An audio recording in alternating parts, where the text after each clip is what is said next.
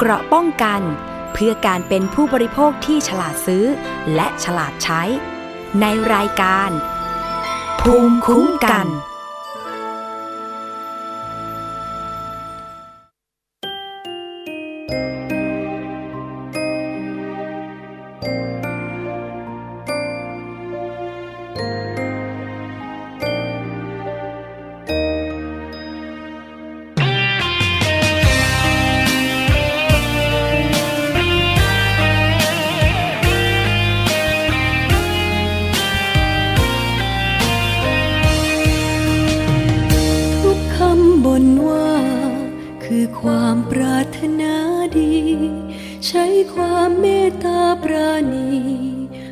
ชี้หนทางเดินให้ร้อยเหนื่อยพันหนักกลั่นเป็นรักและห่วงใยเพื่อทำหน้าที่ยิ่งใหญ่เป็นคนผู้ให้วิชาทุ่มเทเพื่อสิทธิ์จากจิตวิญญาณของครูแสนเทียนเพื่อการเรียนรู้ยังสู้ยังส่งเรื่อยมาให้สิทธิ์ถึงฟังด้วยแรงหวังแรงศรัทธาเหนื่อยกายและใจทว่าเป็นสุขอยู่ทุกนาทีความภูมิใจมิได้อยู่ในผ่านไหวครูแต่อยู่ในวันที่รู้ว่าสิทธิ์นั้นไปได้ดีเรือจ้างลำไกลยังพายสุดแรงที่มีพ่อพิมพ์แม่พิมพ์วันนี้ยังพิมพ์คนดีสุดแรงหัวใจทุกคนคือสิทธิ์ตลอดชีวิตของครูถ้อยคำชื่นชมเชิดชูไม่ต้องให้ครูก็ได้รู้ถูกรู้ผิดมีชีวิตที่สดใสสิ่งนั้นที่ครูฝันใฝ่เพื่อเป็นแรงใจให้ครู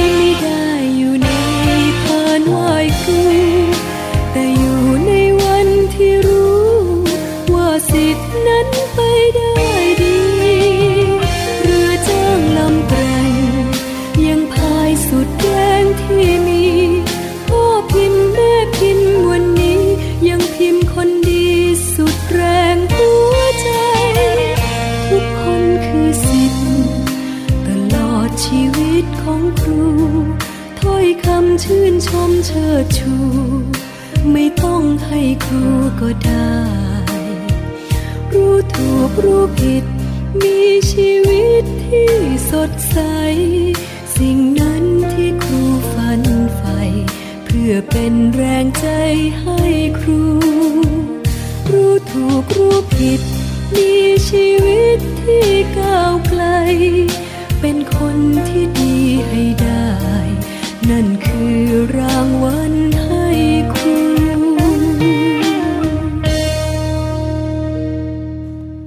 สวัสดีค่ะคุณผู้ฟังขอต้อนรับเข้าสู่รายการภูมิคุ้มกันรายการเพื่อผู้บริโภคนะคะวันนี้ดิฉันชนาธิป ไพรพงษ์ดำเนินรายการค่ะก็มาพบปะเจอเจอคุณผู้ฟังเป็นประจำนำเรื่องราวของผู้บริโภคมาฝากคุณผู้ฟังกันนะคะไม่ว่าจะเป็นเรื่องเล็กๆน้อยๆนะคะหรือว่าจะเป็นเรื่องแบบร้องเรียนเรื่องใหญ่ๆโอ้โหคุณผู้ฟังมีปัญหาเยอะแยะมากมายเลยทีเดียวแต่ว่าทุกปัญหามีทางแก้ค่ะในส่วนของผู้บริโภคซึ่งก็คือเราทุกคนนั้นเนี่ยนะคะต้องกินต้องใช้ต้องซื้อของต้องไปใช้บริการตามสถานที่ต่างๆก็ถือว่าเราจะต้องมาเรียนรู้สิทธิ์กันนะคะแล้วก็ถ้าเกิดปัญหาเนี่ยจะต้องหาทางออกกันมันมีทางออกด้วยนะคะคุณผู้ฟังแต่ว่าวันนี้ค่ะประเด็นที่เราจะนำเสนอนะคะแหมจั่วหัวมาคนไทยเป็นหนี้มากแค่ไหนอืมลองสำรวจตัวเองดีไหมดิฉันเอง ก็ยอมรับว่าเป็นคนหนึ่งที่มีหนี้สินเหมือนกันเชื่อว่าหลายๆคนก็คงมีหนี้สินบางคนอาจจะแก้ไขปัญหาหนี้สินผ่านพ้นไปแล้วแต่บางคนอาจจะยังกำลังหาทางแก้ไขกันอยู่หนี้มากหนี้น้อยขอให้แค่ว่ามีความรับผิดชอบในการใช้หนี้นะคะคุณผู้ฟังแต่ว่าตอนนี้ค่ะลองมาดูผลสำรวจคนไทยกับการเป็นหนี้นะคะว่าเป็นอย่างไรค่ะล่าสุดนี้บ้านสมเด็จโพสถาบันวิจัยและพัฒนามหาวิทยาลัยราชภัฏบ้านสมเด็จเจ้าพระยาร่วมกับมาร่วมกับมูลนิธิเพื่อผู้บริโภคนะคะได้ทำการสำรวจหนี้ครัวเรือนในพื้นที่กรุงเทพมหานครนะคะระหว่างวันที่ยี่สิบสี่ถึงยี่สิบแปดสิงหาคมสองพันห้าร้อยหกสิบเอ็ดที่ผ่านมาค่ะพบว่ากรุงเทพมหานครมีคนเป็นหนี้มากถึงร้อยละ เจ็ดสิบเจ็ดจุดห้า โดยเป็นหนี้เรื่องบ้านมากที่สุดก็คือร้อยละ สามสิบเจ็ดจุดหก รองลงมาก็คือการกู้ซื้อรถยนต์ร้อยละ ยี่สิบแปดจุดสอง และกู้เงินนอกระบบร้อยละ สิบแปดจุดแปด นะคะซึ่งทางมูลนิธิเพื่อผู้บริโภคและทางผู้จัดทำผลสำรวจโพลบ้านสมเด็จได้ร่วมกันแถลงนะคะโดยธนาคารพาณิชย์ค่ะเป็นแหล่งเงินกู้อันดับแรกรองลงมาก็คือบริษัทไฟแนนซ์และลิสซิ่งและบริษัทสินเชื่อเงินด่วนแต่ว่าบางส่วนยังใช้บริการหนี้นอกระบบอยู่นะคะส่วนตัวเลขหนี้ส่วนใหญ่เป็นหนี้น้อยกว่า หนึ่งแสน บาทรองลงมาเป็นหนี้ หนึ่งแสน ถึง หนึ่ง ล้านบาทขณะที่ร้อยละ ห้าสิบสามจุดสี่ เคยผิดนัดชำระหนี้และเคยถูกทวงถามหนี้ทุกรูปแบบนะคะซึ่งทางคุณสารีอ๋องสมหวังเลขาธิการมูลนิธิเพื่อผู้บริโภคก็เห็นว่ามาตรการช่วยเหลือหนี้สินของรัฐบาลอย่างเช่น Pico Finance และ Nano Finance ที่เป็นสินเชื่อรายย่อยมีเงื่อนไขหลักเกณฑ์ที่ประชาชนเข้าไม่ถึงและมีอัตราดอกเบี้ยที่สูงถึงร้อยละสามสิบหกต่อปีเลยทีเดียวนะคะซึ่งตรงนี้ค่ะเราจะไปฟังเสียงของคุณสารีอ๋องสมหวังกันค่ะต้องบอกว่าธนาคารแห่งประเทศไทยหรือกระทรวงการคลังที่ทำโครงการนี้กำลังทำผิดกฎหมายอยู่เองเพราะคุณยอมให้เอาทะเบียนรถเนี่ยไปจำนำเมื่อไหร่ที่เอาทะเบียนรถไปจำนำนั่นหมายความว่าเป็นการขอสินเชื่อที่มีหลักทรัพย์ค้ำประกันซึ่งกฎหมายเนี่ยอนุญาตให้คิดดอกเบี้ยไม่เกินร้อยละสิบห้าต่อปี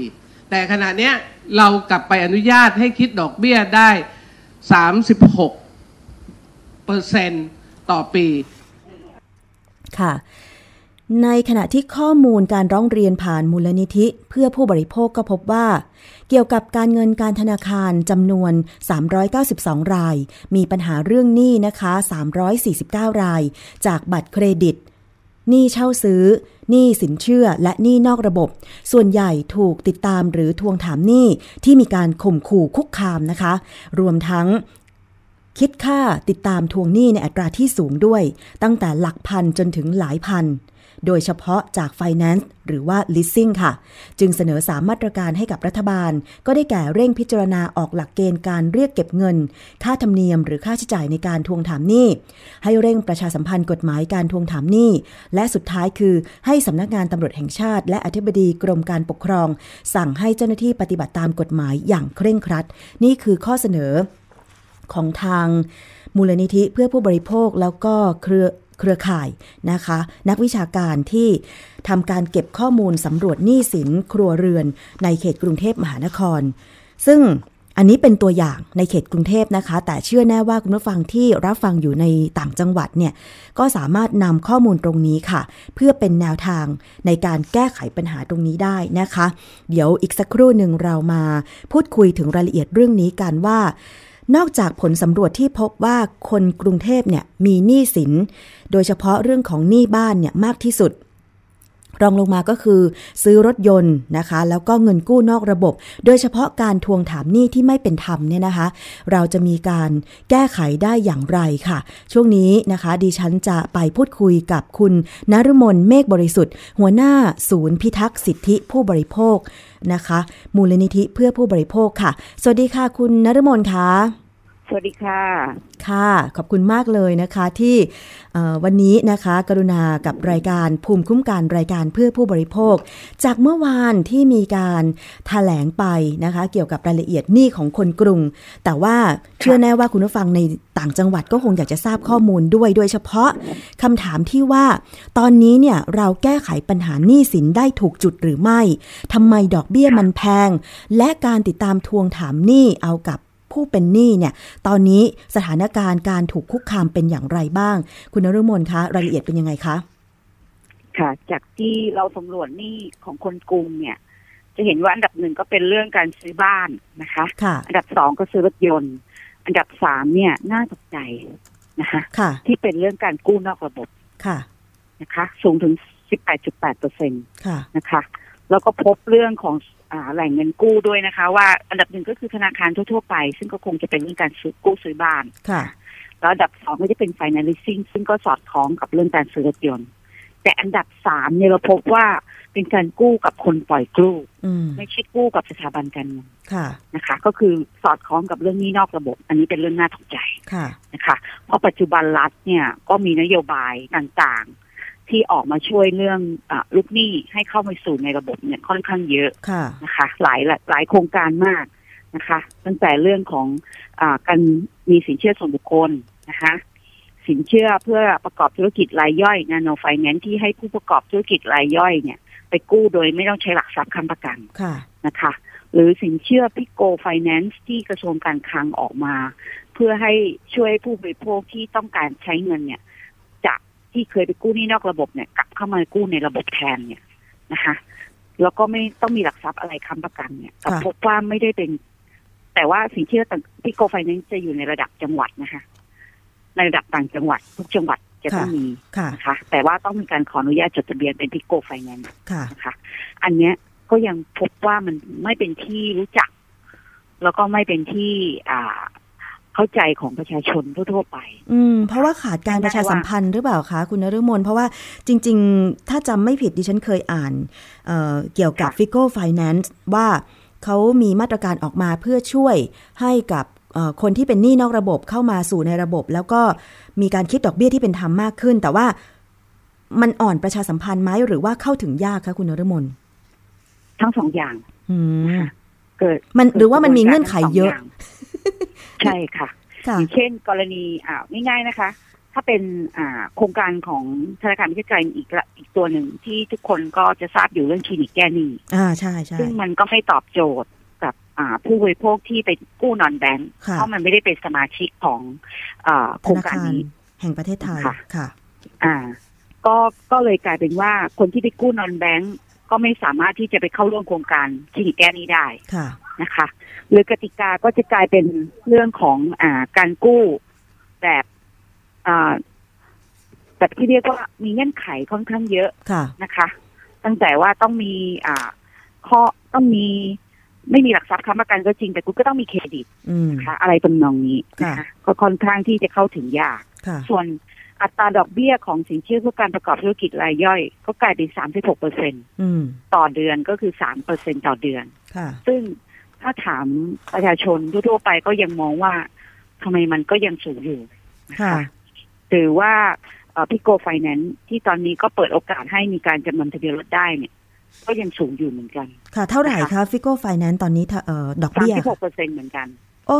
สามสิบหกเปอร์เซ็นต์ต่อปีนะคะต่อปีนะคะก็ถือว่าถ้าถามว่าเทียบกับหนี้นอกระบบก็ไม่สูงแต่ก็น่าตกใจว่าคนกรุงก็ยังเป็นหนี้นอกระบบอยู่เพราะว่าการไม่ทราบข้อมูลต่างๆเหล่านี้มากกว่านะคะแล้วก็ในส่วนของอ่าสินเชื่อหรือดอกเบี้ยต่างๆเหล่านี้เนี่ยอย่างเช่นตอนนี้รัฐก็พยายามที่จะมีนโยบายไปกำกับธุรกิจต่างๆนะคะที่ทั้งเรื่องของการจำนำทะเบียนรถเองหรืออะไรก็แล้วแต่เนี่ยแต่ก็ยังพบว่ามันยังมีการไปกำหนดเรื่องอัตราดอกเบี้ยที่สูงอยู่ค่ะค่ะทำให้ภาคประชาชนที่นำเงินไปชำระหนี้เนี่ยค่ะเวลาเราไปชำระหนี้เนี่ยเราไม่สามารถจะชำระหนี้ที่ทั้งก้อนใช่ไหมคะเราก็ต้องผ่อนขั้นต่ำแต่อัตราที่ผ่อนขั้นต่ำเนี่ยมันกลายเป็นดอกเบี้ยซะมากกว่าต้นเงินมันก็ทำให้เพราะว่าดอกเบี้ยมันสูง มันก็ทำให้ต้นเงินที่นำไปหักกับต้นเงินที่แท้จริงเนี่ยที่ยังคงค้างอยู่เนี่ยมันน้อยนะคะเพราะฉะนั้นคนเป็นหนี้ก็จะเป็นหนี้ในระยะที่ยาวขึ้นนะคะแล้วก็จ่ายดอกเบี้ยซะมากกว่าที่จะเป็นต้นค่ะก็มีนะคะค่ะสังเกตจากตัวเองเลยคุณนฤมลตัวเองเนี่ยเป็นหนี้บ้านอยู่แต่ว่าหมดสัญญาดอกเบี้ยคงที่ไปแล้วนะคะปรากฏว่ามีอยู่เดือนหนึ่งเดือนที่เราคิดว่าเอ๊ะเดือนนี้น่าจะเป็นเดือนสุดท้ายที่จะหมดระยะเวลาสัญญาดอกเบี้ยคงที่แล้วปรากฏว่าพอใบแจ้งหนี้มาพอไปจ่ายเงินผ่อนบ้านที่ธนาคารตกใจจาก สามเปอร์เซ็นต์ คงที่เนี่ยนะคะกลายเป็น หกเปอร์เซ็นต์ แล้วเงินต้นเนี่ยไม่กี่พันส่วนดอกเบี้ยเกือบหมื่น มันน่าตกใจนะคะคุณนฤมลใช่ค่ะค่ะอันนี้แหละค่ะก็เลยกลายเป็นภาระของประชาชนค่ะนะคะที่ต้องแบกภาระเรื่องดอกเบี้ยเนี่ยสมมติถ้าเรากู้สามสิบปีดอกเบี้ยกว่าจะลดเนี่ยมันคือต้องเอาเงินถ้าใครมีเรียกว่าถ้าไม่มีโชครางวัลใหญ่ๆไปโปะต้นเงินได้เนี่ยก็ไม่สามารถจะลดดอกเบี้ยลงมาได้ค่ะใช่ไหมคะเพราะอัตราที่ถูกคิดมันเป็นอัตราที่สูงนะคะแต่ถามว่าอัตราดอกเบี้ยบ้านหรืออัตราสินเชื่อต่างๆเหล่านี้เอ่อมันก็ยังมีหลักทรัพย์ค้ำประกันสำรองอยู่นะคะแต่ว่าก็รัฐก็กำหนดได้ไม่เกินอ่าสิบห้าเปอร์เซ็นต์นะคะเพราะกฎหมายกำหนดไว้แค่นั้นแต่ในขณะที่ตอนนี้ยังมีธุรกิจบางธุรกิจที่พยายามจะดันตัวเองให้เข้าไปคิดได้มากกว่า สิบห้าเปอร์เซ็นต์ เช่นอะไรคะธุรกิจจำนำทะเบียนรถอ๋อค่ะที่จริงๆมันก็เป็นการมีหลักทรัพย์ค้ำประกันเหมือนกันค่ะนะคะก็พยายามที่จะดันตัวเองให้เข้าไปสู่กระบวนการที่บอกว่าจำนำทะเบียนรถเอาไว้แต่รถคุณเอาไปขับได้เพราะฉะนั้นเนี่ยมันมีความเสี่ยงนะคะแต่ธุรกิจรายย่อยพวกนี้มันก็ปล่อยหนี้ไม่ได้เยอะถูกไหมคะแล้วการจำนำทะเบียนรถเนี่ยเราก็ไม่เคยเห็นใครที่ประเมินรถได้ราคาที่สูงกว่าราคาที่คุณจะปล่อยกู้ถูกไหมคะใช่เพราะคุณต้องประเมินหลักทรัพย์ก่อนที่คุณจะปล่อยกู้อยู่แล้วนะคะเพราะฉะนั้นเราคิดว่าลักษณะการกู้ยืมเงินประเภทนี้มันก็ไม่ควรมีอัตราดอกเบี้ยที่สูงนะคะเพราะว่าอย่างน้อยประชาชนที่มากู้เนี่ยไม่ใช่ประชาชนที่มีรายได้มากเลยคุณไม่เคยได้เงินจากคนรวยแต่คุณได้เงินจากคนที่ไม่ค่อยมีสตางค์เพราะฉะนั้นรัฐที่ออกนโยบายการช่วยเหลือต่างๆเหล่านี้เนี่ยก็เลยอยากฝากให้ไปทบทวนเรื่องอัตราดอกเบี้ยต่างๆที่รัฐกำลังปล่อยกู้เป็นตามนโยบายรัฐหรือว่าที่รัฐกำลังกำกับดูแลอยู่เนี่ยว่ามันสูงเกินไปหรือไม่อืมค่ะเพราะว่าตอนนี้รัฐพยายามเข้ามาแก้ไขปัญหาหนี้สินทั้งในระบบแล้วก็นอกระบบโดยเฉพาะนอกระบบเนี่ยจะพยายามที่จะเอามาเข้าในระบบให้หมดจะได้ดูแลเรื่องดอกเบี้ยที่มีความเป็นธรรมใช่ไหมคะแต่ว่าโอกาสที่ประชาชนโดยเฉพาะคนที่ต้องประกอบอาชีพแบบมีค่าจ้างรายวันหรือแม้แต่อาชีพอิสระอย่างเช่นขายของอะไรอย่างเงี้ยซึ่งบางทีอาจจะไม่มีหลักประกันในการที่จะไปค้ำการกู้จากสถาบันการเงินโดยเฉพาะธนาคารซึ่งก็มีหลักเกณฑ์เงื่อนไขค่อนข้างเยอะนะคะคุณนฤมลแล้วทำให้โอกาสเข้าถึงแหล่งเงินทุนที่มีดอกเบี้ยเป็นธรรมเนี่ยมันน้อยแต่ว่าข่าวที่ออกไปไม่ว่าจะเป็น Fiscal Finance Nano Finance ของรัฐบาลเลยเนาะคุณคุณนฤมลใช่ไหมคะแล้วก็คลินิกแก้หนี้ที่รับให้คำปรึกษาลูกหนี้ต่างๆของธนาคารแห่งประเทศไทยแม้แต่ดิฉันเองนะคะก็ยอมรับว่าทราบข่าวเกี่ยวกับคลินิกแก้หนี้เนี่ยน้อยมากนะคะแล้วก็แล้วก็เรื่องของการที่จะเข้าถึงโอกาสที่จะได้รับการช่วยเหลือในเรื่องของเงินเพื่อมาแก้ไขปัญหาหนี้สินเนี่ยมันค่อนข้างน้อยขอเรื่องของข้อเสนอของทางเราอีกครั้งหนึ่งค่ะว่าอยากจะให้ภาครัฐหรือว่าหน่วยงานที่เกี่ยวข้องน่ะมีมาตรการเพื่อช่วยเหลือลูกหนี้ยังไงบ้างคะเราคิดว่าควรจะมีการทบทวนเรื่องอัตราดอกเบี้ยต่างๆอืมค่ะให้ให้ให้เป็นธรรมกับคนที่ลำบากเดือดร้อนจริงๆค่ะนะคะแล้วก็การปล่อยหนี้ตอนนี้เนี่ยเราคิดว่าธนารัฐธนาคารหรือสถาบันการเงินที่ปล่อยกู้ออกมาแล้วบอกว่าตัวเองมีความเสี่ยงเนี่ยกำลังเราก็อยากสะท้อนปัญหาเหมือนกันนะคะว่าการที่เราต้องไปแบกรับความเสี่ยงกับผู้ประกอบธุรกิจที่ปล่อยหนี้บัตรเครดิตทีละสามสี่ห้าใบในขณะที่ลูกหนี้บัตรเครดิตมีเงินเพียงแค่หรือสินเชื่อทีละหลายหมื่นบาท ทั้งที่ลูกหนี้สินเชื่อมีเงินเพียงหมื่นกว่าบาทแล้วก็ปล่อยได้ทีละหลายรายเนี่ยแล้วเราในฐานะคนที่เดือดร้อนจริงๆเนี่ยมันเข้าไม่ถึงเนี่ยค่ะมันทำให้พวกวงจรแบบนี้สร้างปัญหาเพราะลูกหนี้เขาพยายามที่จะไปกู้เพื่อมาใช้หนี้ต่อมันเป็นวัฏจักรหมุนเวียนนะคะมันก็กลายเป็นกู้หนี้มาเพื่อโปะหนี้รายเล็กรายน้อยแล้วก็สุดท้ายมันก็จนแต้มจนใช้หนี้ไม่ได้นะคะก็นำไปซึ่งกระบวนการฟ้องคดีหรือการติดตามทวงถามหนี้ที่ไม่ค่อยเป็นธรรมนะคะซึ่งเราก็จะพบปัญหาค่อนข้างเยอะนะคะแล้วก็จากการสำรวจครั้งนี้ก็มีเรื่องการสำรวจเรื่องนี้ด้วยค่ะก็จะพบว่าครึ่งหนึ่งเนี่ยค่ะถูกฟ้องคดีนะคะแล้วก็ในส่วนของการก่อนที่จะมีการถูกฟ้องคดีเนี่ยก็ สี่สิบหกจุดสามเปอร์เซ็นต์ เนี่ยของคนกรุงเนี่ยเคยถูกทวงหนี้แบบผิดกฎหมายค่ะนะคะแล้วก็ทวงแบบลักษณะที่เปิดผนึกถูกทวงโดยการส่งจดหมายแบบคล้ายๆไปรษณีย์เนี่ยถึง สามสิบสามจุดห้าเปอร์เซ็นต์ ค่ะนะคะหรือว่า สิบเก้าจุดหก ถูกทวงด้วยวาจาที่ไม่สุภาพนะคะแล้วก็ สิบห้าจุดสี่ เนี่ยเป็นอันดับสามเลยก็คือถูกคิดค่าธรรมเนียมหรือดอกเบี้ยที่เกินจริงเราก็จะเจอในหลายประเด็นเพราะว่ามันมีหลายๆเรื่องนะคะที่ลูกหนี้อาจจะไม่รู้ซึ่งเราก็สอบถามไปทางลูกหนี้อีกว่าคุณรู้ไหมว่ามีพระราชบัญญัติการติดตามทวงถามหนี้มาช่วยเหลือดูแลพฤติกรรมของเจ้าหนี้หรือคนที่ติดตามทวงถามหนี้ลูกหนี้มีคำตอบคำเดียวค่ะว่าไม่ทราบนะคะหรือว่าบางท่านก็บอกว่าทราบแต่แล้วยังไงอ่ะจะทำยังไงได้ก็ในเมื่อเขาส่งจดหมายมาทวงเขาโทรมาทวงเขาส่งจดหมายมาทวงห้าทุ่มเที่ยงคืนหรือแม้แต่ส่งชายชะกันมาทวงหน้าบ้านอย่างนี้เหรอคะค่ะก็อันนี้มันก็จะเป็นในลักษณะที่ลูกหนี้ก็ไม่รู้จะทำยังไงก็มีกฎหมายแล้วจะทำยังไงต่อนะคะก็คือขาดกระบวนการประชาสัมพันธ์ว่าถ้ามีการถูกทวงหนี้แบบผิดกฎหมายเนี่ยหรือถูกข่มขู่แบบเนี้ยคุณจะทำคุณมีสิทธิ์ที่จะทำอะไรต่อได้เช่นไปแจ้งความกับตำรวจได้ทุกสถานีค่ะนะคะหรือว่าไปที่ว่าการอำเภอได้ทุกแห่งในทุกจังหวัดที่ว่าการอำเภอก็แจ้งได้เหรอคะแจ้งได้ค่ะถ้าถูกทวงถามหนี้ไม่เป็นธรรมจังหวัดมีคณะกรรมการกำกับทวงถามหนี้ใช่กรมการปกครองเป็นเจ้าภาพในการรับแจ้งความเรื่องอ่าการติดตามทวงถามหนี้ที่ผิดกฎหมายนะคะเพราะฉะนั้นกรมการปกครองเราก็สามารถจะไปร้องเรียนได้ที่ว่าการอำเภอทุกแห่งเลยนะคะกฎหมายกำหนดแบบนี้เลยว่าสถานีตำรวจและที่ว่าการอำเภอทุกแห่งต้องรับเรื่องร้องเรียนอ่าเพราะฉะนั้นประชาสัมพันธ์พี่น้องประชาชนที่รับฟังอยู่ในต่างจังหวัดเพราะว่ามีสถานีวิทยุชุมชนเชื่อมโยงสัญญาณรายการภูมิคุ้มกันด้วยนะคะว่าถ้ามีปัญหาหนี้สินแล้วไม่ได้รับความเป็นธรรมเช่นถูกเจ้าหนี้ติดตามทวงถามหนี้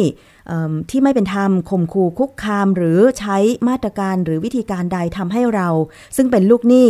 แล้วก็ไม่คิดจะหนีหนี้ต้องเรียกว่าอย่างนั้นไม่คิดจะหนีหนี้เนี่ยนะคะต้องได้รับความเดือดร้อนสามารถไปแจ้งได้ที่สถานีตำรวจประจำอำเภอหรือว่าที่ว่าการอำเภอเพราะว่าเขามีเจ้าหน้าที่รับเรื่องร้องเรียนอยู่แล้วนะคะใช่ค่ะก็อันนี้เราก็มีข้อเสนอไปถึงหน่วยงานภาครัฐด้วยนะคะเพราะว่าเมื่อกี้จะจะเห็นว่ามีข้อหนึ่งที่พูดถึงเรื่องการคิดดอกเบี้ยหรือค่าธรรมเนียมแพงเกินจริงซึ่งส่วนใหญ่ที่เราพบเนี่ยก็คือเป็นการคิดพวกค่าติดตามทวงถามหนี้อย่างกรณีเช่าซื้อรถยนต์ที่บอกว่ามีทั้งค่าเลิกสัญญาค่าออกจดหมายค่ายกรถยึดรถค่าอะไรไม่รู้จิปาถะเต็มไปหมดรวมแล้วเป็นค่าติดตามทวงถามหนี้ทั้งนั้นนะคะที่เวลาผู้บริโภคจะไปโอนกรรมสิทธิ์ทีนึงก็ถูกคิดค่าต่างๆพวกนี้นะคะแต่พอเรารู้เท่าทันมาดำเนินการกับคนกลางก็จะมีการลดหย่อนให้ทีนึงนะคะซึ่งค่าติดตามทวงถามหนี้มันก็ยังไม่มีเกณฑ์หรือกติกาใดๆจากคณะกรรมการกำกับทวงถามหนี้ออกมาอย่างชัดเจนว่าควรมีหลักเกณฑ์ในการคิดอย่างไรและคิดได้เท่าไหร่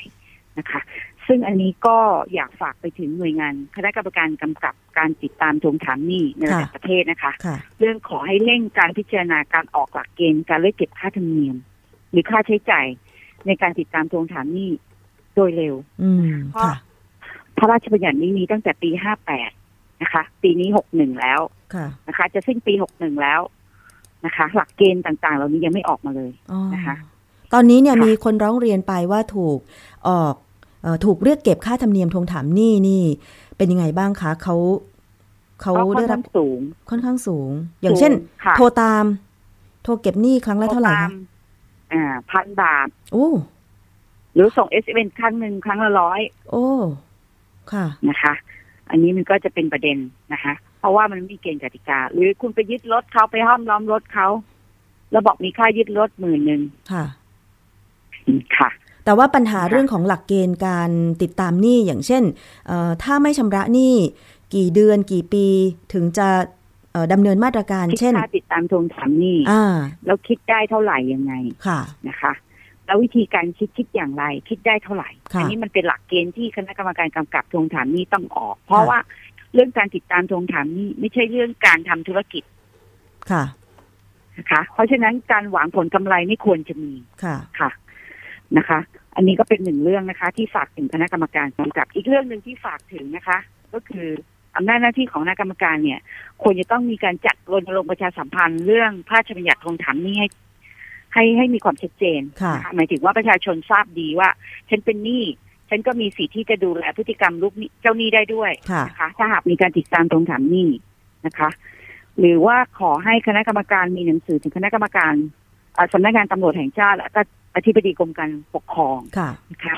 สั่งการให้เจ้าหน้าที่ของหน่วยงานตนเนี่ยถือปฏิบัติหน้าที่ที่กำหนดไว้ตามพระราชบัญญัติให้เคร่งครัดเพราะบางท่านเนี่ยบางคนประชาชนรู้ว่ามีกฎหมายทวงหนี้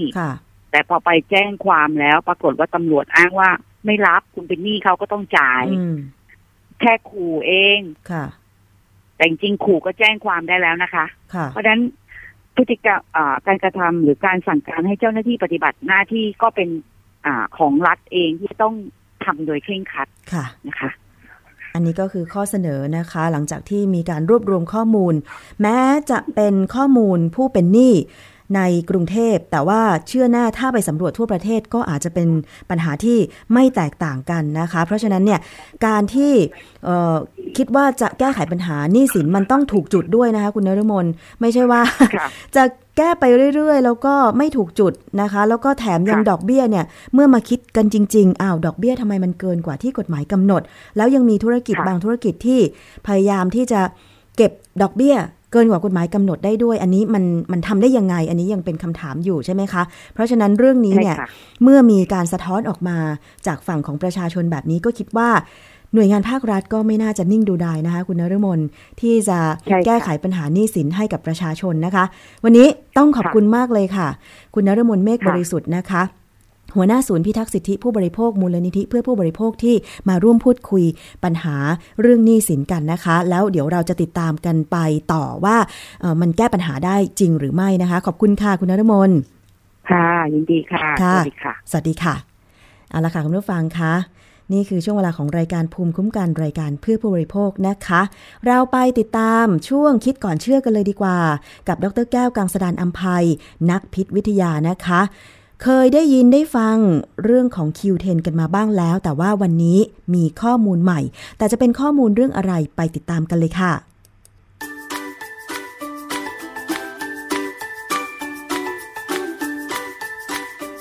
เลยค่ะช่วงคิดก่อนเชื่อ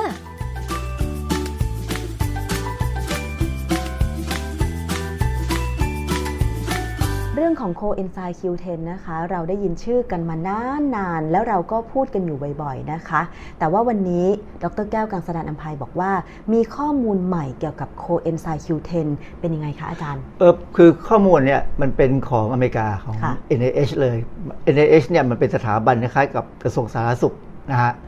เอ่อ เขาก็ออกมามีข้อมูลว่ามันมีประโยชน์จริงหรือไม่จริงยังไงนะฮะคราวนี้ก่อนอื่นเนี่ยเราเคยคุยเรื่อง โค คิว เท็น ไปแล้วแต่ว่าคราวนี้มาทวนนิดทวนนิดนึงว่ามันคืออะไรนะฮะไอ้ โค คิว เท็น เนี่ยมันอยู่ในไมโทคอนเดรียในเซลล์คือถ้าคนเรียนทางวิทยาศาสตร์ชีวภาพเนี่ยระดับมหาวิทยาลัยเนี่ยจะรู้จักว่าเซลล์เนี่ยในข้างในจะมีองค์ประกอบหลายๆอย่างตัว โค คิว เท็น เนี่ยเป็นองค์ประกอบหนึ่งในการสร้าง เอ ที พี ถามว่า เอ ที พี คืออะไร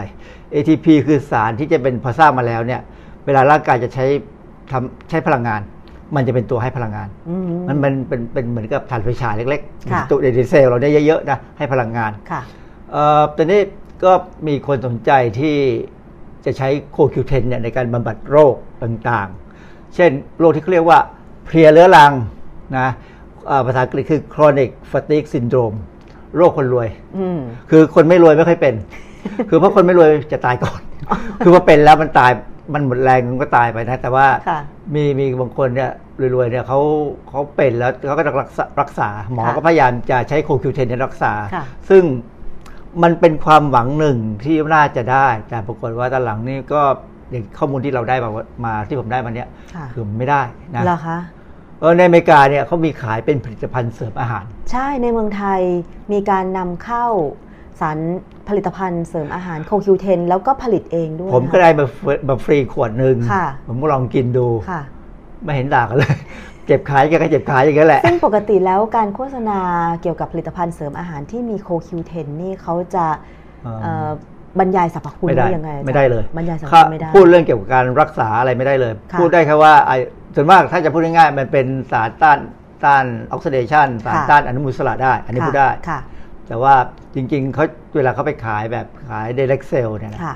หรือขายตรงเนี่ยเขาก็จะพูดยาวไปนู่นไปนี่เดี๋ยวเราจะเดี๋ยวมีวันหนึ่งผมจะพูดถึงเรื่องจะให้ตัวดูตัวอย่างสินค้าบางตัวซึ่งมีลักษณะแบบเนี้ยคือขึ้นทะเบียนเป็นผลิตภัณฑ์เสริมอาหารแต่โฆษณาเหมือนยาเลยมีมีอยู่ในเน็ตกำลังคิดว่าจะลองคุยกับมูลนิธิผู้ผู้ผู้บริโภคว่าควรจะทำไงไหมเพราะว่ามันมันเกินไปแล้วล่ะนะอันนี้เป็นผมไปแคปข้อมูลมาจากหน้าจอของเว็บไซต์สองเว็บไซต์ก็พูดเป็นเชิงว่าโค คิว เท็น เนี่ยรักษาอย่างเช่นโรคหัวใจล้มเหลวฮาร์ทเฟลเลียร์เนี่ยนะคือในนั้นมันปีสองพันสิบสามเขาก็มีความหวังกันอยู่แล้วก็มีใช้เนี่ยก็เหมือนกันหัวใจล้มเหลวทั้งคู่นะแต่จริงมีเว็บไซต์มากกว่านี้ที่ว่าเขาหวังว่ามันคือคนประนี้จะมีหมอบางเขาเรียกว่าหมอบางใครใช้คำว่าอะไรนะเป็นเป็นการรักษาแบบองค์รวมอ่ะก็ไม่ได้รักษาแบบเฉพาะโรคเป็นเป็นองค์รวมเมืองไทยมีอยู่บางโรงพยาบาลที่ทำนะเขาเขาก็หวังว่าโค คิว เท็น เนี่ยจะช่วยรักษาไอ้ chronic fatigue syndrome หรือโรคเพียรเรื้อรังได้เคยผมมีลูกศิษย์คนหนึ่งเป็นหมอมาเรียนตอนนั้นเขาเขาเป็นหมอแล้วเขารวยมากแล้วเขาอะไรทุกอย่างแล้วเขาก็เลยอยากจะเรียนต่อปริญญาโทปริญญาเอกตอนนี้เขาเรียนปริญญาเอกอยู่เขาเคยเขาเคยใช้ใช้โค คิว เท็น เนี่ยรักษาคนไข้ผมก็ถามว่าแล้วมันเป็นยังไงเขาบอกว่ามันก็ยังดูผลอยู่ผมก็ว่ามันก็ต้องดูผลต่อไปแหละ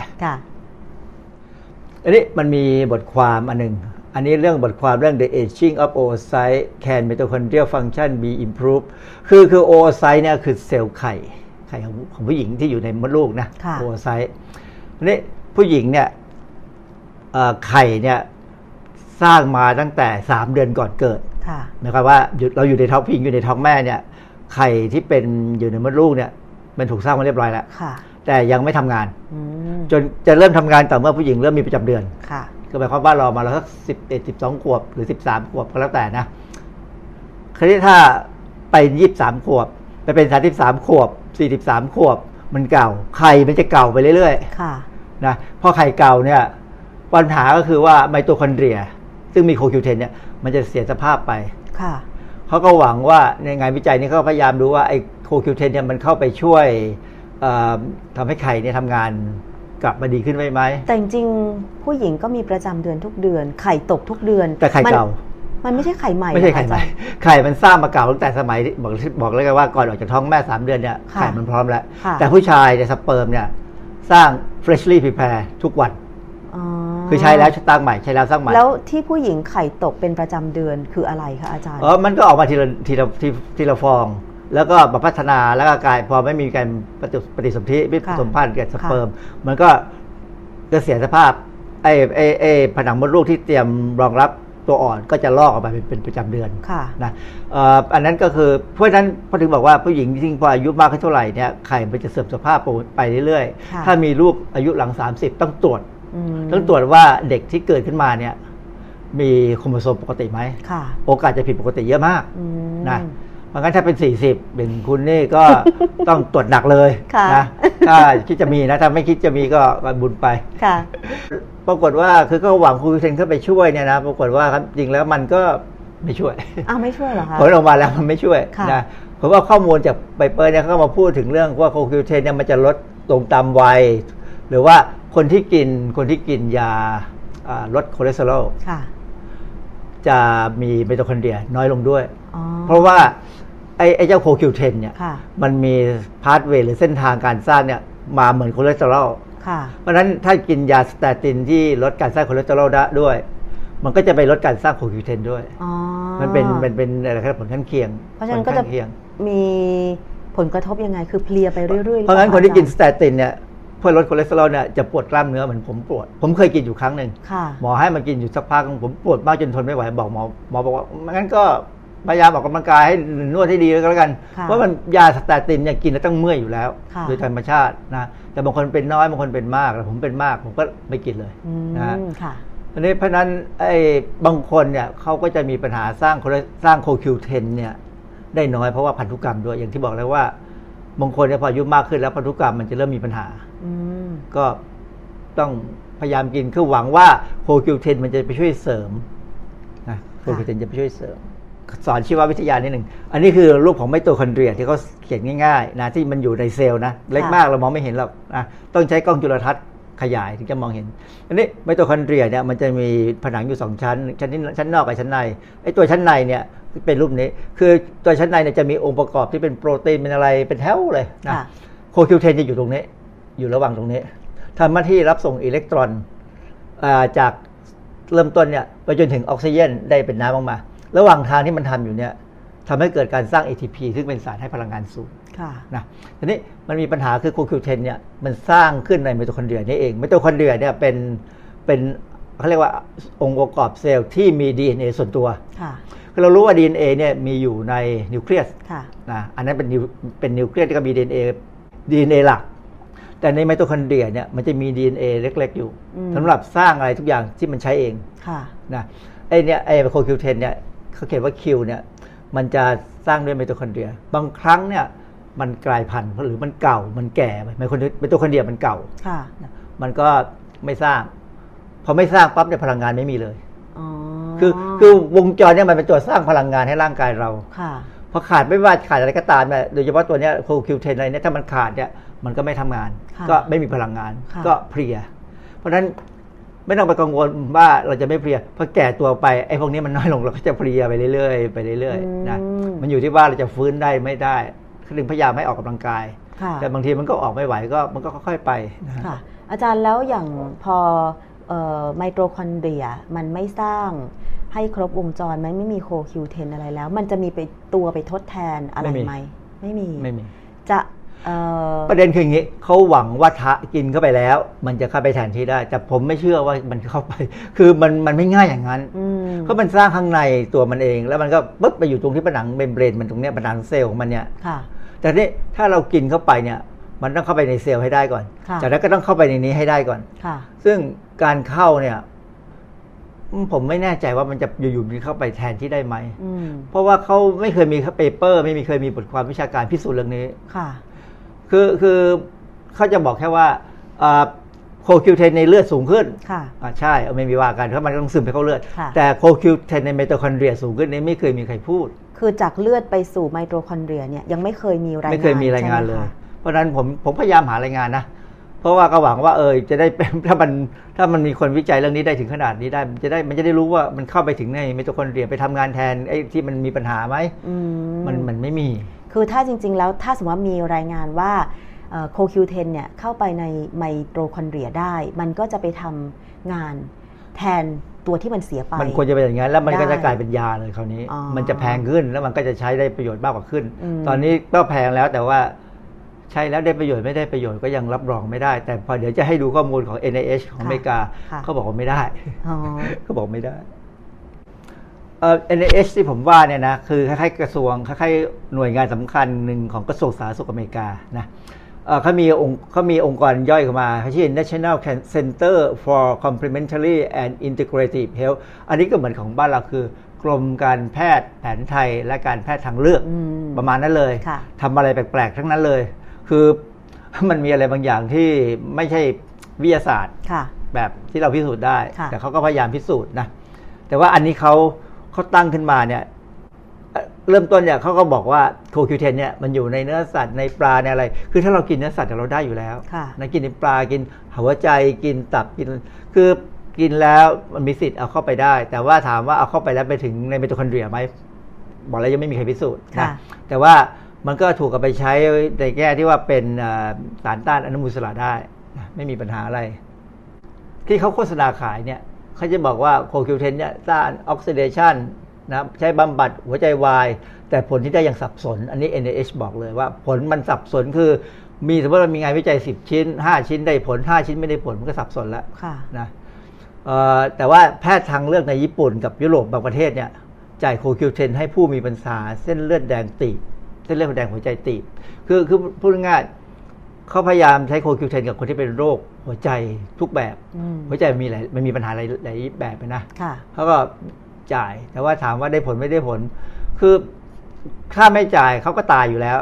แต่จ่ายไปแล้วก็หวังว่าอาจจะไม่ตายแต่เราก็ไม่รู้ว่าตายหรือไม่ตายเพราะส่วนใหญ่เนี่ยพวกผลิตภัณฑ์เสริมอาหารที่อ้างกันการรักษารักษาการบำบัดโรคเนี่ยได้ผลจะรีบคุยถ้าไม่ได้ผลก็เงียบไว้เป็นประจำนะแพทย์ในสหรัฐอเมริการองานวิจัยที่มีอาสาสมัครมากพอพูดง่ายๆแพทย์ในอเมริกาไม่เชื่อเพราะว่างานวิจัยที่ทำออกมาที่บอกได้ผลหรือไม่ได้ผลกระต่ายมันใช้อาสาสมัครน้อย ม, มันมันยังสรุปผลไม่ได้นะฮะ อ, อเมริกานี่ก็มีให้เป็นบ้านเรามีเขาเรียกว่าราชราชวิทยาลัยแพทย์นะอเมริกาก็มีก็ยังไม่รับรองเรื่องพวกนี้โอ้ขนาดอเมริกายังไม่รับรองแต่ยุโรปบางยุโรปบางประเทศรับรองเพราะว่าเขาหากินเขาหากิน เอ็น ไอ เอช ระบุชัดๆเลยว่า โค คิว เท็น ไม่เคยได้รับบ้าบำบัดมะเร็งได้คือโฆษณาจังเวลาเขาขาย โค คิว เท็น น่ะรักษาบำบัดมะเร็งได้นะกรณี โค คิว เท็น อาจจะรักษามะเร็งคือมะเร็งยังอยู่ผมจริงคือไม่ใช่รักษาให้หายไปคือบำรักษาแต่รักษาก้อนมะเร็งให้อยู่เวลาเราบอกว่ามีโรคเนี่ยต้องบำบัดโรคบำบัดคือกำจัดไม่ใช่รักษาโรคเพราะฉะนั้นเวลาพูดว่ายารักษาโรคเนี่ยเชื่อใจได้เลยว่ายานั้นใช้อะไรไม่ได้เพราะมันรักษาโรคเอาไว้ต้องใช้คำว่ายาบำบัดโรคเพราะฉะนั้นเวลาจะพูดกันนักวิชาการต้องพยายามพูดให้ถูกบางทีหมอเองยังพูดผิดเลยนะเพราะนั้นต้องบำบัดโรคบำบัดโรคแต่ละยารักษาแต่ถ้าเรารักษาสุขภาพให้แข็งแรงได้คือรักษาสุขภาพให้ให้ดีให้ดีร่างกายแข็งแรงให้เสื่อมน้อยลงอะไรอย่างนี้ใช่ไหมคะรักษาไว้นะเพราะฉะนั้นเรื่องการบำบัดมะเร็งเนี่ยไม่มีแต่ช่วยลดความเสี่ยงของอันตรายต่อหัวใจเนื่องจากยาบำบัดมะเร็งบางอย่างคืออย่างนี้คือยาบำบัดมะเร็งบางอย่างเนี่ยมันมีผลกับหัวใจนะไอโคคิวเทนนี้มันเข้าไปช่วยได้ก็ความจริงไม่ไม่น่าประหลาดใจเพราะว่ายาที่ใช้บำบัดมะเร็งเนี่ยส่วนใหญ่มันสร้างอนุมูลอิสระไปจัดการเซลล์มะเร็งซึ่งอนุมูลอิสระเนี่ยมันก็มีอันตรายมันก็อาจจะไปทำให้หัวใจมีปัญหาโคคิวเทนมันเป็นสารต้านอนุมูลอิสระก็ไปช่วยจัดการอนุมูลอิสระช่วยลดบ้างว่าให้ไม่ให้ยาให้ยาไปจัดการกับมะเร็งอย่างเดียวไม่มายุ่งกับหัวใจแต่เขาก็บอกว่ามันลดความเสี่ยงของอันตรายนะคำว่าลดความเสี่ยงก็คืออาจจะกี่เปอร์เซ็นต์กี่เปอร์เซ็นต์เราก็ไม่รู้ว่ามันจะช่วยได้หรือไม่ได้แต่ไม่ใช่ลดได้ร้อยเปอร์เซ็นต์แต่ลดความเสี่ยงได้บ้างเล็กน้อยอะไรอย่างเงี้ยมากหรือน้อยก็แล้วแต่เขาแล้วแต่คนอันนี้แล้วแต่คนค่ะเพราะนั้นสรุปแล้วโคคิวเทนนี่ไม่ใช่รักษาไม่ใช่บำบัดมะเร็งแต่ช่วยลดความเสี่ยงของหัวใจที่จะมีปัญหาถ้าใช้ยาพวกนี้ยาบำบัดมะเร็งนะมันมีการศึกษาไม่มากนักนะว่าโคคิวเทนเนี่ยป้องกันเกี่ยวกับโรคหัวใจคือมันเป็นงานวิจัยที่ยากแล้วแพงแล้วหาอาสาสมัครก็ไม่ง่ายนักนะแต่จริงในอเมริกานี่คนที่เป็นโรคหัวใจเนี่ยเยอะเขาแต่เขาก็ยังไม่ยอมเป็นอาสาสมัครกันก็เลยยังไม่ไม่ชัดเจนว่ามันมีเป็นช่วยเกี่ยวกับหัวใจให้ดีไหมแต่ว่าถามว่าคนที่เป็นแล้วเนี่ยถามว่าให้กินเขาจะกินไหมกินมันก็ดีกว่าไม่กินอ่ะใช่การป้องกันอาการหัวใจวายก็ยังสรุปไม่ได้แต่เขาบอกว่าอย่างนี้เขาบอกว่าถ้าคนที่ต้องไปผ่าตัดหัวใจเนี่ยการกินโคคิวเทนไปด้วยเนี่ยมันช่วยลดภาวะแทรกซ้อนในการผ่าตัดโรคหัวใจยังไงคะอาจารย์จะลดยังไงเขาเขาก็ไม่ได้ถึงกับบอกว่ายังไงแต่เขาบอกว่ามันมันทำให้เหมือนกับคนที่ไปผ่าตัดหัวใจแล้วสภาพฟื้นตัวดีขึ้นเร็วกว่าก็เท่านั้นเองนะก็ยังไม่มีใครอธิบายได้ส่วนใหญ่นี่พวกนี้เขาจะดูแค่ให้และมีผลไหมเท่านั้นเองยังไม่ได้ไปดูในกระบวนการว่ามันอยู่ช่วยยังไงมีการเวลาไปขายเนี่ยเขาจะโฆษณาเลยว่าช่วยอะไรได้บ้างก็บอกว่าโคคิวเทนเนี่ยไม่ช่วยลดอาการเจ็บกล้ามเนื้อที่เกิดเนื่องจากการใช้ยาลดคอเลสเตอรอลหรือสเตตินคืออย่างที่บอกแล้วว่าสเตตินเนี่ยพอเราใช้ไปแล้วปั๊บเนี่ยมันไปลดการสร้างโคคิวเทนเพราะนั้นเราจะคนคนคนนั้นจะเมื่อยกล้ามกล้ามเนื้อนะ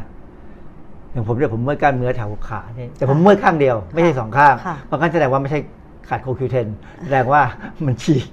แสดงว่ากล้ามเนื้อมันมันมันมีปัญหาอักเสบคือถ้าขาด โค คิว เท็น เนี่ยมันเมื่อยทั้งตัวเมื่อยทั้งตัวเมื่อยทั้งตัวเหมือนเพลียนอนเท่าไหร่ก็ไม่พออย่างนี้เหรอคะอาจารย์เออมันมันไม่มีแรงหรือเปล่ามันจะเมื่อยละมันมันจะไม่มีแรงมันแล้วมันก็เมื่อยใบกล้ามเนื้อเพราะว่าอย่างที่บอกแล้วว่ายาสเตตินเนี่ยมันมี side effect มีผลผลข้างเคียงคือไปลดการสร้าง โค คิว เท็น พอพอลดการสร้างว่ามันก็จะไม่มีแรงที่กล้ามเนื้อกล้ามเนื้อก็จะทำงานลำบากนะมีการโฆษณาว่ามันช่วยลดความดันโลหิตสูง เอ็น เอช ก็บอกว่าไม่ข้อมูลดูแล้วไม่ใช่นะเพราะฉะนั้นแต่ปัจจุบันนี้การโฆษณาแบบนี้ใช้ไม่ได้นะมีคนพูดว่า โค คิว เท็น เนี่ยช่วยลดอาการไมเกรนความจริงผมก็ไม่รู้จะเชื่อได้ไหมเพราะว่าผมกินหมดไปทั้งขวดแล้วก็ไม่เห็นได้อะไรขึ้นมาเลยเพราะว่าอาจารย์เป็นไมเกรนอยู่เวลาผมไมเกรนบ่อยเนี่ยวิธีผมเคยเล่าให้ฟังแล้วว่าวิธีแก้ไมเกรนผมพอเริ่มรู้สึกว่ามีอาการนะเริ่มจะเอ้ยไอ้คือเวลาเรามองมองไปเราเราจะมองเห็นร้อยแปดสิบองศาแต่พอเริ่มจะเป็นไมเกรนมันจะหุบเข้ามาแคบลงมันจะแคบลงพอรู้ว่าแล้วมันจะเริ่มเหมือนกับเหนื่อยเหนื่อยตามันเหนื่อยเหนื่อยไม่อยากมองรีบกินกาแฟไม่ต้องเค็มจางๆไม่ต้องหวานแล้วก็หลับตาซะไม่เป็นผมนี่เป็นสิบครั้งแล้วผมผมกล้ารับรองแล้วว่าสำหรับตัวผมนะผมอาจจะไวและสามารถจะช่วยได้เหตุผลก็คือว่าเวลาเป็นไมเกรนเนี่ยเส้นเลือดมันจะขยายในสมองเส้นเลือดในสมองจะขยายตัวมันจะมันจะพองแต่กาแฟมันมีรสมีฤทธิ์ในการหดเส้นเลือดให้มันกลับลงมาคือจริงๆถ้าถ้าเราไม่เป็นอะไรเนี่ยนะเส้นเลือดพอมันหดลงมาความดันจะขึ้นแต่เส้นเลือดพอมันขยายแล้วมันเหมือนกับความดันในสมองผมอาจจะลดลงก็ได้นะมันเส้นเลือดไปทำกาแฟไปทำคาเฟอีนมันไปทำให้เส้นเลือดหดลงมามันเลยกลับมาปกติปกติผมก็พยายามบอกให้คนลองลองกินกันดูนะแต่สำหรับผมเนี่ยขนาดกินไอ้ท็อฟฟี่ยี่ห้อหนึ่งที่มันมีคาเฟอีนแน่ๆเลยนะเด็กนักศึกษาเนี่ยมักจะรู้เพราะว่าเวลาเขาดูหนังสือก็จะซื้อกินท็อฟฟี่ยี่ห้อเนี้ยได้ผลอมปั๊บหลับตาไม่ถึงห้านาทีแล้วแล้วพอไม่เป็นแล้วไม่ปวดหัวด้วยลุกขึ้นก็ไม่ปวดหัวดีกว่ากินยาแก้ไมเกรนอีกนะเพราะนั้นแต่ว่า American Academy of Neurology and the American Headache ไอสมาคม American Headache Society นี่ไม่อยากจะแปลมันจะแปลว่าสมาคมปวดหัวแล้ว คือพูดง่ายๆองค์กรวิชาชีพที่เกี่ยวกับเรื่องของปวดหัวเนี่ยเขาบอกว่า โค คิว เท็น นี้อาจจะมีผลป้องกันไมเกรนได้นะแต่มันไม่ค่อยชัดเพราะผลการวิจัยมันน้อยน่าเสียดายคือถ้าแบบยังไงมันก็แพงกว่าท็อฟฟี่ผมกินท็อฟฟี่เป็นสลึงสองสลึงเนี่ยผมว่าผมหายอ่ะนะอีกนิดหนึ่งมีคนในอเมริกาเนี่ยองค์กรทางด้านสุขภาพเนี่ยหลายองค์กรเลยเขาให้เงินทุนวิจัยเพื่อจะดูว่าไอโคคิวเทนเนี่ยมันช่วยคนที่เป็นพาร์กินสันไหมพาร์กินสันคืออาการที่พออายุมากๆไปแล้วเนี่ยมือสั่น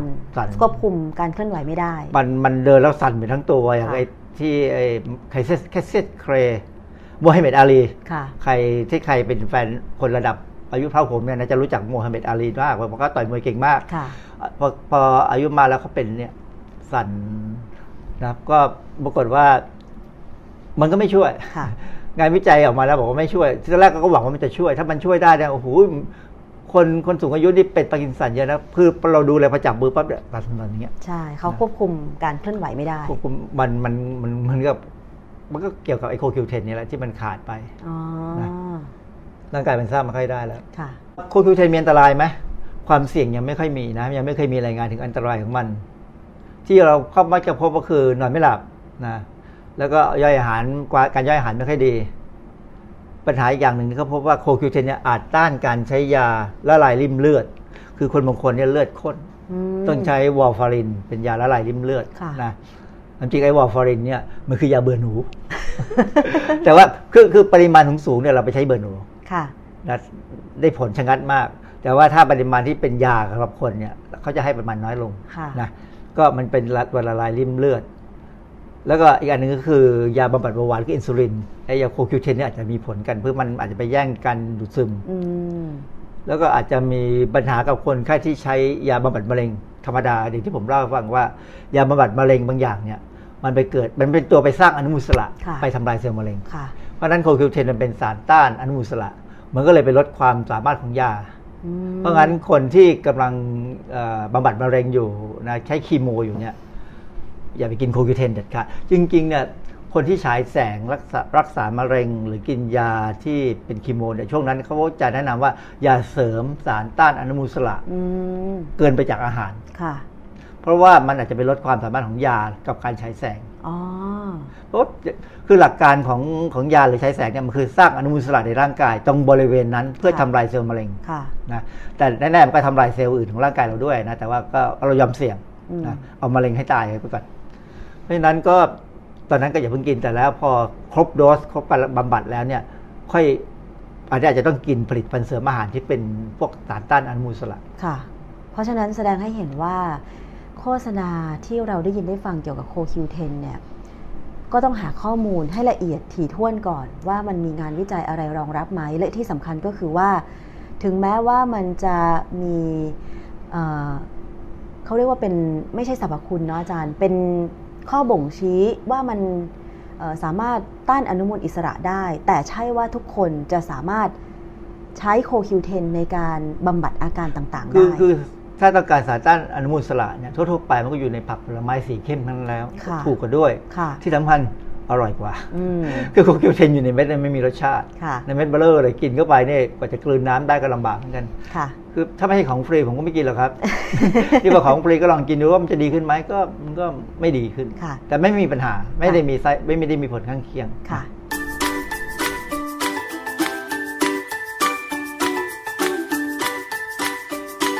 ช่วงคิดก่อนเชื่อค่ะ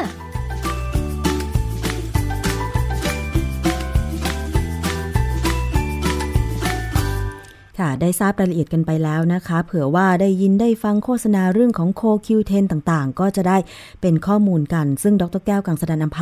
นักพิษวิทยานะคะนำข้อมูลการวิจัยมาวิเคราะห์นะคะในเชิงของวิทยาศาสตร์ทั้งนั้นเลยเพราะฉะนั้นก็เป็นข้อมูลที่เป็นความจริงนะคะคุณผู้ฟังเอาเป็นว่าถ้าใครคิดว่าตัวเองมีกำลังก็อาจจะเลือกบริโภคได้แต่ถ้าคิดว่าเอ๊ะมันยังไม่เหมาะมันไม่มีประโยชน์เท่าที่ควรก็หยุดหยุดไว้ก่อนอะไรอย่างเงี้ยคือแล้วแต่วิจารณญาณของคุณผู้ฟังแต่ละท่านนั่นเองนะคะมาถึงช่วงท้ายวันนี้ค่ะขอบคุณมากเลยสำหรับการติดตามรับฟังรายการภูมิคุ้มกันรายการเพื่อผู้บริโภคนะคะทางวิทยุไทย พี บี เอส ดับเบิลยู ดับเบิลยู ดับเบิลยู ดอท ไทย พี บี เอส เรดิโอ ดอท คอม แอปพลิเคชัน Thai พี บี เอส Radio ค่ะแล้วก็ เฟซบุ๊ก ดอท คอม สแลช ไทย พี บี เอส เรดิโอ แฟน นะคะส่งประเด็นต่างๆที่ เอ่อ อยากจะให้เรานำมาเสนอได้ค่ะทักทายคุณเกรียงไกรในช่วงท้ายรายการด้วยนะคะแล้วก็ต้องขอบคุณสถานีวิทยุชุมชนต่างๆที่เชื่อมโยงสัญญาณค่ะไม่ว่าจะเป็นวิทยุชุมชนคนหนองย่าไซสุพรรณบุรีวิทยุชุมชนปฐมสาครจังหวัดสมุทรสาครวิทยุชุมชนคนเมืองลี้จังหวัดลำพูนวิทยุชุมชนเทศบาลทุ่งหัวช้างจังหวัดลำพูนวิทยุชุมชนเมืองนนสัมพันธ์จังหวัดนนทบุรีวิทยุชุมชนคลื่นเพื่อความมั่นคงเอ่อคลื่นเพื่อความมั่นคงเครือข่ายกระทรวงกลาโหมจังหวัดตราดแล้วก็วิทยุในเครือ อาร์ Radio วิทยาลัยอาชีวศึกษาที่เชื่อมโยงสัญญาณด้วยนะคะวันนี้หมดเวลาแล้วค่ะดิฉันชนาธิปไพรพงศ์ต้องลาไปก่อนนะคะสวัสดีค่ะติดตามรับฟังรายการย้อนหลังได้ที่เว็บไซต์และแอปพลิเคชัน Thai พี บี เอส Radio Thai พี บี เอส Radio